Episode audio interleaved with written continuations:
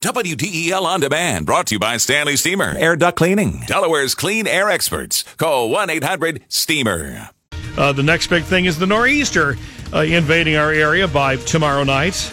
Danielle, what's the latest on that? Yeah, so at least, uh, like you said, Alan, tomorrow we do start off dry. It's going to be mostly cloudy throughout the day. Temperatures still running below average. We'll start to see some of that rain pushing in from the south. It looks like as we approach uh, the evening rush hour uh, tomorrow, and then that rain will become steadier and heavier as the night goes on tomorrow night. So tomorrow night into very early Saturday, going to be the peak of this uh, nor'easter for us uh, in terms of the heavy rain and also the strongest wind gusts as well. Those winds gusting upwards of about 40 to 45 miles an hour locally. A little bit stronger towards the coast. Those uh, areas we can see some gusts closer to 50 uh, miles an hour. Want the watch for localized flooding too tomorrow night. Again, first thing early Saturday. And then as we go on throughout the day Saturday, the rain will slowly taper off. Uh, not a completely dry afternoon, but uh, at least the rain kind of lighter, a little bit drizzle, misty out there as well. Temperature wise, tomorrow about 54, going up to near 60 degrees for Saturday. Sunday right now, a largely dry day within a couple degrees of 60, but uh, our next system will be approaching Sunday night into Monday with another round of some rain for us.